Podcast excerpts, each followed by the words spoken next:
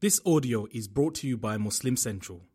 Please consider donating to help cover our running costs and future projects by visiting www.muslimcentral.com forward slash donate. I always tell those who have employed others, please respect the employees.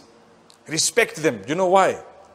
Because Allah has chosen for them to be there and He's just watching you. Don't think, I got the money and I'm the one who's the boss here, so I can say what I want to whoever works for me because tomorrow it can turn around. Or with your children, it might turn around. Who knows? And I always tell people, do you know what? Allah Almighty is the giver. Allah is the one. I'd rather have less with dignity than have more with total disrespect and dishonor. You got a post of a big manager, but they swear you every day. Every day. And you are belittled and you are put to shame. Every I'd rather walk out and say, you know what? I have my honor, my dignity, I'll have less, but inshallah I walk away.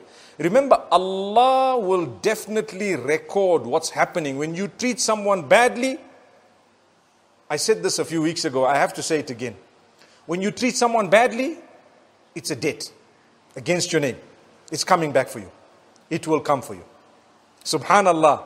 When? Five years, ten years, twenty years in you or someone around you, something special to you, it's coming. Allah will never let it go, but He gives you time to make peace. So before anything happens, go to those you've wronged and apologize. Say, look, I'm very sorry.